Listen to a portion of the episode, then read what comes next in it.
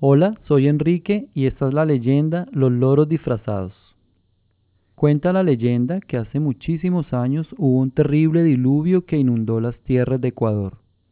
Las aguas arrasaron campos y los poblados a su paso, obligando a las personas y a los animales a buscar refugio desesperadamente. Según parece, en un valle vivían dos hermanos, un chico y una chica que al ver que la corriente les alcanzaba, corrieron a protegerse en la cima de una montaña. Allí, en las alturas, encontraron una cueva seca y confortable que se convirtió en su improvisado refugio hasta que pasara el peligro.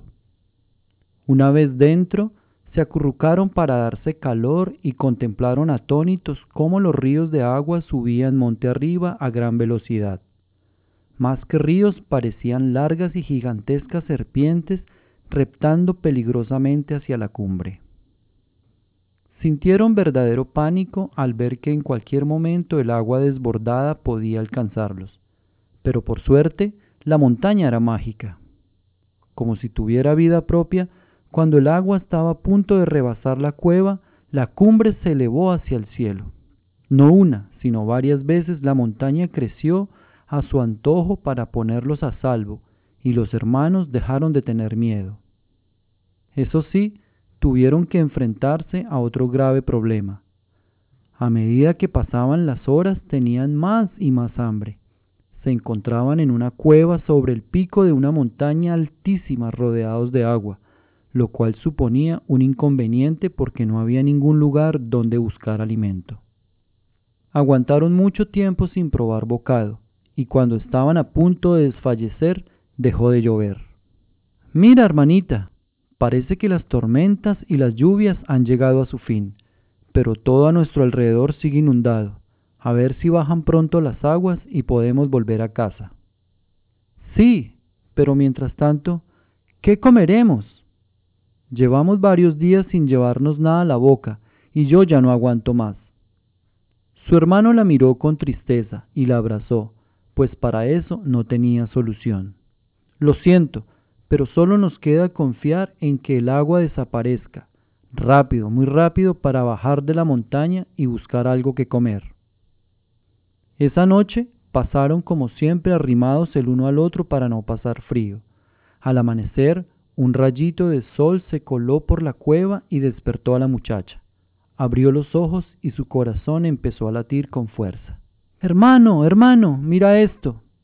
El joven se sobresaltó.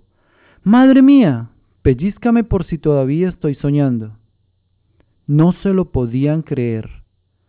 Algún desconocido se había colado en la cueva mientras dormían y había colocado un montón de platos rebosantes de apetitosa comida sobre un mantel fabricado con hojas. Carne, mazorcas de maíz, fruta fresca. Jamás habían imaginado poder darse semejante festín en esa horrible situación. Se lanzaron sobre las viandas como lobos hambrientos y empezaron a devorarlas. Comieron hasta que estuvieron a punto de reventar y después se tumbaron boca arriba, con las manos extendidas y una sonrisa de oreja a oreja. Ha sido la mejor comida de mi vida, hermanita. Ay, qué rico estaba todo. Me pregunto quién la habrá traído. Tal vez alguien nos vigila. No tengo ni idea. Todo esto es muy extraño. Sí, lo es.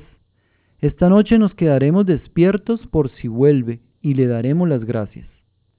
Esperaron impacientes a que terminara el día y la luna llena apareciera en lo alto del cielo. Entonces se agazaparon tras una roca que había en la cueva y protegidos por la oscuridad esperaron la visita del misterioso benefactor. De repente oyeron unos extraños ruiditos y de entre las sombras surgieron cinco guacamayos disfrazados de humanos. La visión fue impactante para ellos.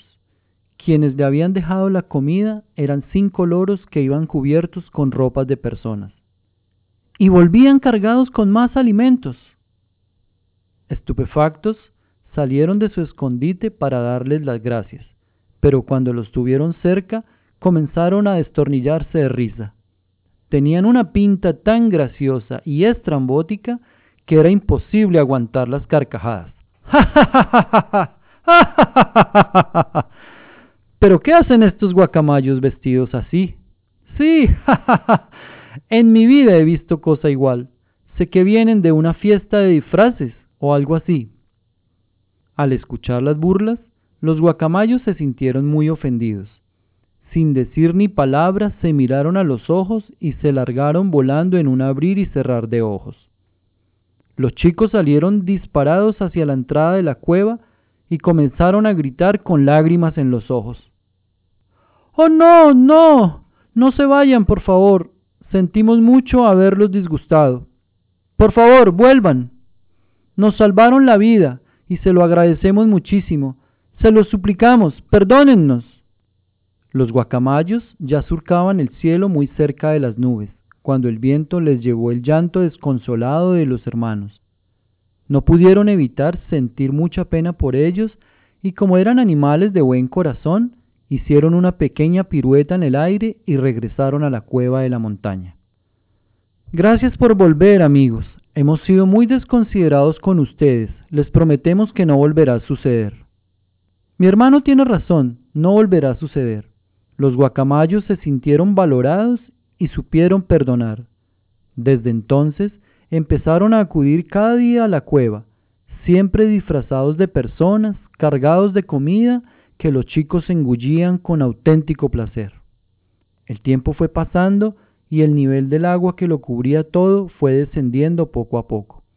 El sol cada vez brillaba más fuerte, era intenso, y ayudó a secar la tierra y a que el paisaje recuperara el esplendor de antaño. Por fin, una mañana los dos hermanos descubrieron que los ríos habían vuelto a su cauce y la ladera de la montaña volvía a estar a la vista. No quedaba ni rastro de la inundación.